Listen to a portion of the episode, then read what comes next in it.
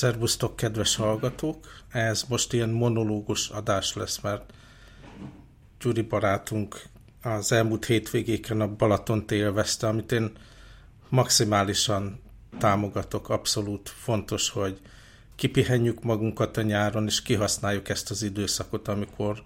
valamiféle szabadságérzet van így a vírussal kapcsolatban is és hát benne van a pakliba, hogy később még jöhetnek lezárások, meg mit tudom én, szóval fel kell töltődjünk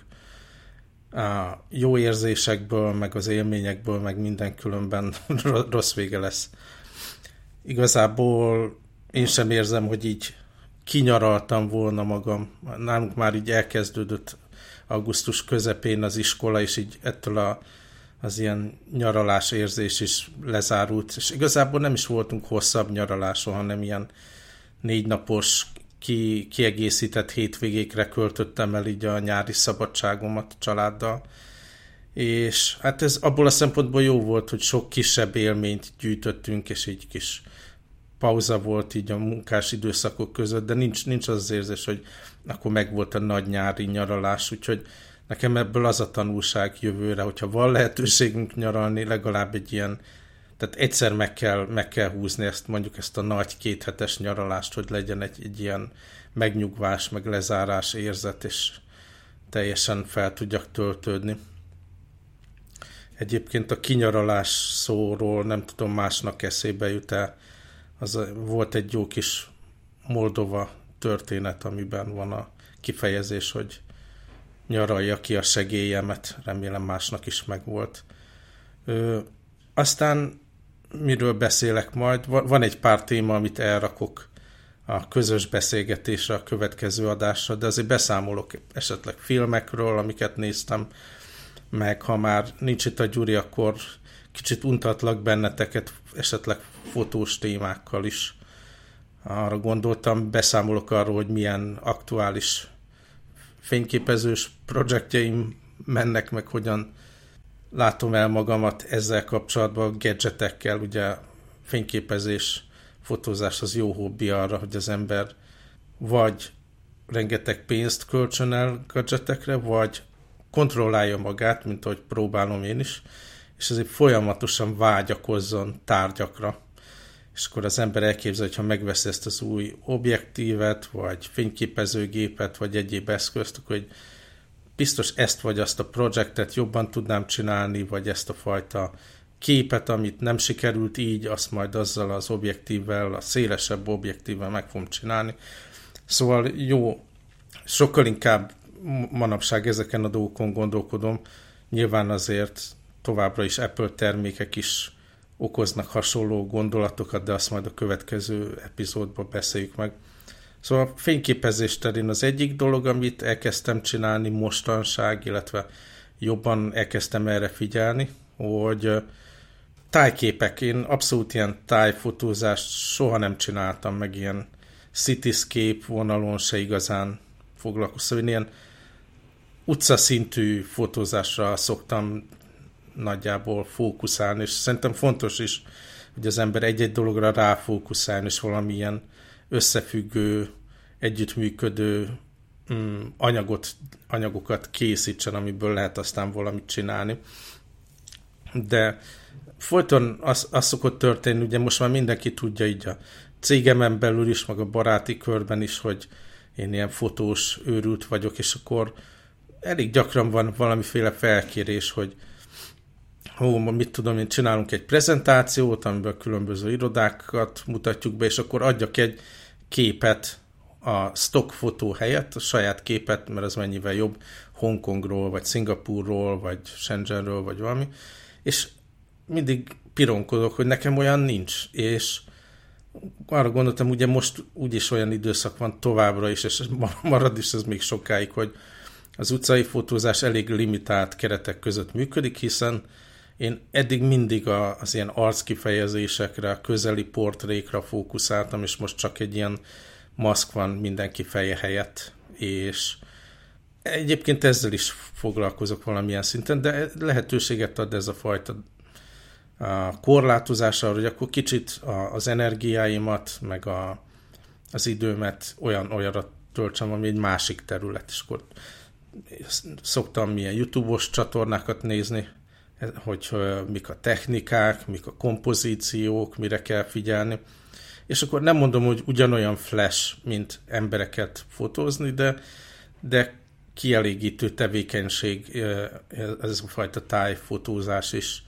És lehetőséget ad arra, hogy egy kis ilyen sport is legyen benne, mert ahhoz, hogy jó képet csináljon az ember, ahhoz kirándulni kell, magaslatokra kell menni, meg bemenni az erdőbe, meg ilyenek. Úgyhogy én, mivel Lantau szigeten, ahol vagyok, ez egy gyönyörű ilyen kiránduló hely. Tehát kilépek az ajtón, akkor nem tudom, négy-öt irányba el tudok indulni különböző útvonalakon, szép kirándulásokra, hogy most elkezdtem ezzel, ezzel is foglalkozni. És hát itt a múlt héten volt egy ilyen jelenség, ez a Blue Moon nevű jelenség, ami egy ilyen megnagyobbodott teliholdat eredményezett. Egyébként nem, nem volt kék, nem mindegy. Szóval e-, ezt, ezt a lehetőséget is kihasználtam, és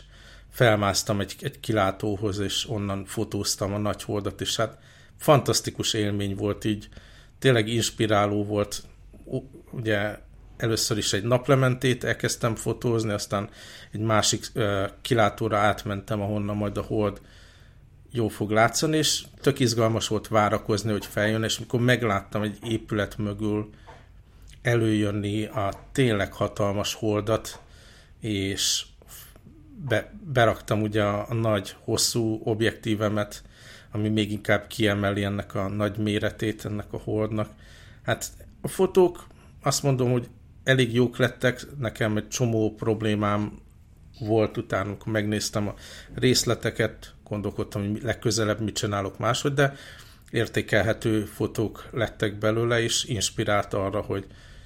igenis lehet, nem, nem gond naplementéket fotózni, meg nem gond holdat fotózni, meg ilyen, ilyen uh, üdvözlőlap fotókat csinálni, mert ennek is megvan a helye, és ezzel is a kompozíciós képességeimet, meg a technikámat javítom, és aztán remélhetőleg előbb-utóbb jobban vissza tudok térni az ilyen utcai fotózásra is. A másik projekt azért, hogy ezt az utcafotó dolgot újra beindítsam, most elkezdtem Kálún oldalra átmenni, a, ami ilyen dzsumbúj belvárosos dolog Hongkongban, és van egy ilyen kedvenc útvonalam, egy gyümölcspiacból indulva, metró megállóból indulva, egy ilyen egy-két órát tök jó sétálni, és hát rádöbbentem, hogy mennyire elkorcsosult ez a fajta tudásom, ami ilyen utcai fotózásról szól, tehát így azt fedeztem föl, mikor a képeket megnéztem, ugy, ugyanazokat a, a, a, az ilyen hibákat, meg, meg, meg a, ugyanazokat az apróságokat nem, nem csinálom, amit már megtanultam egyszer, hogy igenis sokkal közelebb kell menni, mint ahogy én komfortosnak érzem, különösen egy ilyen hosszú, majdnem két éves ilyen Covid kihagyás után, és jobban elkapni az ilyen dinamikusabb pillanatokat. Ugye azzal kezdi általában az ember az ilyen utcai fotózást, hogy akkor van egy jó fal, amin valami graffiti, vagy valami jó háttér van, és akkor figyeli az ember, hogy valami érdekes karakter elvonuljon előtte, és akkor van egy ilyen tipikus kezdő utcai fotós kép, amikor a fal előtt elmegy valaki, és pont jó kapod el, ahogy a lábát emeli, meg ilyenek. És úgy voltam vele, hogy nem kell, hogy most ezen szégyenkezzek, vagy letöröljem, vagy valami, elkezdem újra az elejétől ugyanazokat a falas fotókat csinálni, meg emlékszem, amikor itt elkezdtem utcai fotózni Hongkongba, ugyanígy a, a piacokon kezdtem, a húspiacon kezdtem, és ott készültek talán az ilyen kedvenc képeim, úgyhogy most újra bemelegítek ezzel kapcsolatban, így felismerem, hogy mik azok a dolgok, ami javítani kell, és, és tolom előre, amennyire lehet nyilván vágyakozom arra, hogy olyan környezetben legyek, ahol, ahol nincs az embereken maszk, de hát addig is marad a gesztus, meg az érdekes karakter, meg hát az érdekes falfelületek, ha már, ha már ez van. Szóval ennyit fotózásról, és aki ilyen gadget oldalról közelíti meg a dolgot, az, az ilyen látványfotózást, a tájképeket, azt egy Sony A7C fényképezőgéppel csinálom, ahol a nagyméretű, ugye full frame szenzor van, meg van, van egy jó pár igazán jó minőségű objektívem erre, és passzol ehhez a fajta használati esethez. Egyébként azt a fényképezőgépet a YouTube csatorna anyagaihoz terveztem, mert nagyon jó ilyen vlogingra, de nem tudom, azt figyeltem meg, hogy amikor elkezdtem azt a YouTube fotós, filmes csatornát készíteni, hogy az e- e- első ilyen lendület után, min, tehát ahogy raktam ki a videókat, egyre kevesebb ember klikkelt rá, és egyre kevesebb ember nézte meg, úgyhogy nem is tudom, vagy négy, négy vagy öt film után most én újra tervezem, hogy az, azzal mit akarok kezdeni, mert tényleg így epizódról epizódra csökkent a nézettség, úgyhogy most azon, azon dolgozok, hogy ezt hogy tudom majd átalakítani, meg kicsit átfókuszálni, meg hát érdekesebbé tenni, és remélem azért, hogy egy-két hónapon belül ki tudom rakni a következő epizódot, és remélhetőleg jobban érdekli majd az embereket, amit oda rakok. Nehéz így fenntartani általánosságban a lelkesedést az ilyen tartalmakra, hogy podcast, meg blog, meg Instagram, meg hát különösen YouTube, ahol rengeteg órába telik összerakni egy-egy ilyen videót, hogyha az ember nem érzi, hogy így érdekli az embereket. Nyilván nem arra kell figyelni, hogy hányan klikkelnek rá, de van egy ilyen szint, ahogy a belerakott energia versus amit az ember visszajelzést kap cserébe. Úgyhogy ezen még dolgozok. Na, talán ennyi így a fényképezésről. És akkor egy pár filmet említek, ami nem olyan, amit meg akarnék beszélni Gyurival. Az első, legyen egy ilyen európai thriller blokk, három film is valahogy elém került. Nem tudom, hogy ez most valamiféle trend, vagy szükségszerűség, hogy egyre többet forgatnak ezek a streaming szolgáltatók Európában, biztos az ilyen adókedvezmények miatt van, meg Covid restrikciók, meg mit tudom én de most három filmet is láttam egymás után, ami valamilyen szinten Európában készült. A, a, az első, amit említenék, ugye a Beckett című film, ami, ami talán így hmm, nehéz el, eldönteni, hogy ez vagy a következő a jobb, de ez egy, ez egy ilyen komolyra vett thriller, és a Tenet főszereplője szerepel ebben a filmben is, és az ilyen nagyon visszafogott játék, meg a nagyon kevés emóció, amit látni a, karakteren a tenetben, az bizony itt is előjön a Beckettben. Ez egy ilyen, nem is tudom, thrillernek nevezhető, üldözős, ilyen euró thriller film, és tulajdonképpen a, a, a drámai kezdés ellenére, meg a valamennyire ilyen nyomasztó hangulat ellenére tökre tetszett ez a fajta ilyen szikár krimi dolog, a, a különböző futós, üldözős jelenetek, aztán a tényleg így a, a, az európai arcokat látni benne valamiféle más, más jópofa élmény. Aztán van egy, egy jelenet a filmben, ahol ilyen néhány perc alatt az egyik negatív karakter elme, elmesél, hogy tulajdonképpen mi történik, miért az ilyen történet, meg film szerkezetileg egy nagyon hibás dolog volt, ott kicsit így kiszálltam a filmből, de egyáltalán nem bántam, hogy megnéztem, és tudom javasolni másnak is. A másik Matt Damonnal a Stillwater című film, amit én vártam egy ideje, így nagyon érdekes volt látni, hogy így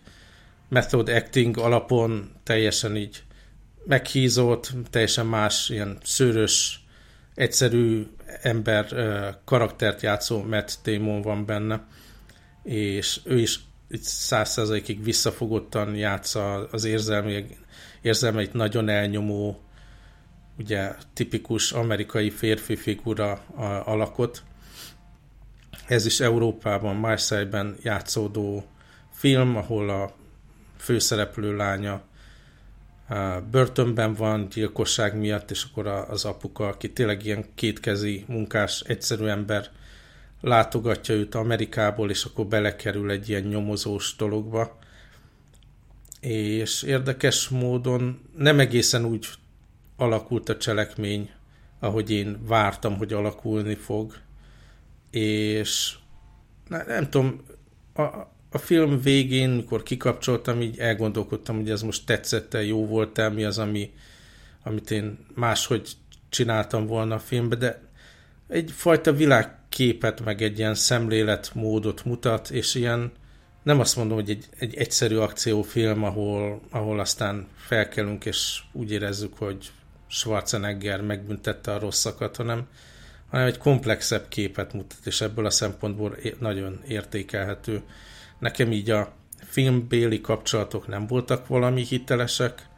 ahogy a főszereplő Matt Damon viselkedik egy helyi családdal, akit megismer, illetve nővel, meg a kislányával, a, a, aztán az ő saját kapcsolata a gyerekével, és, és a, az ilyen szerelmi szálak is valahogy olyan hiteltelenek voltak azzal a figurával szemben, akit ő alakított, ez a nagyon egyszerű amerikai. De ez is azt mondom, hogy így egynek elmegy, és talán kevésbé frusztráló a vége, mint a Beckettnek, de mind a kettő megnézhető. Aztán, ha már így Euro thriller, akkor legyen a trash vígjáték végén, a Last Mercenary a Van Damme-mal Franciaországban játszódó film, és hát teljesen lököttség is. Nyilván ezerre rájátszanak így a kamerába kacsintva a Van Damme karakterre, meg a korábbi filmjeire, meg ilyesmire, meg, meg a, a különböző ilyen trademark mozdulataira. És hát vicces, vicces ez a film, de, de azért ez, ez eléggé trash, tehát ez nem mondom, hogy feltétlen emiatt a streaming szolgáltatónál rá kell kattintani, de mondjuk két sörrel egy abszolút ilyen agymosásnak talán, talán, talán elmegy, de ezt tudom a legkevésbé ajánlani ebből a hármasból. Aztán, amit, amit még megnéztem, és viszont majd, hogy nem kötelező anyagnak mondanám, és mostanság ez gyakori, hogy hogy a dokumentumfilmek tudnak nagyot dobni. Ez a Roadrunner című film, ami Anthony Burton hát karrierjéről, illetve a, a haláláról szól. És hát ez nagyon, számomra nagyon nehéz film volt. Én mindig is nagy rajongója voltam Borden sorozatainak, rendkívül kedveltem azt a fajta szemléletmódot, ahol, ahogy ő utazik és eszik és megismeri a kultúrákat a különböző országokban. Tényleg így maximális inspiráció volt nekem, és állítom, hogy így hozzájárult ahhoz, hogy én, én állok hozzá a, az én ázsiai élményeimhez, meg, meg úgy általában az utazáshoz, meg az emberekhez. Szóval tényleg egy ilyen, nem tudom, fontos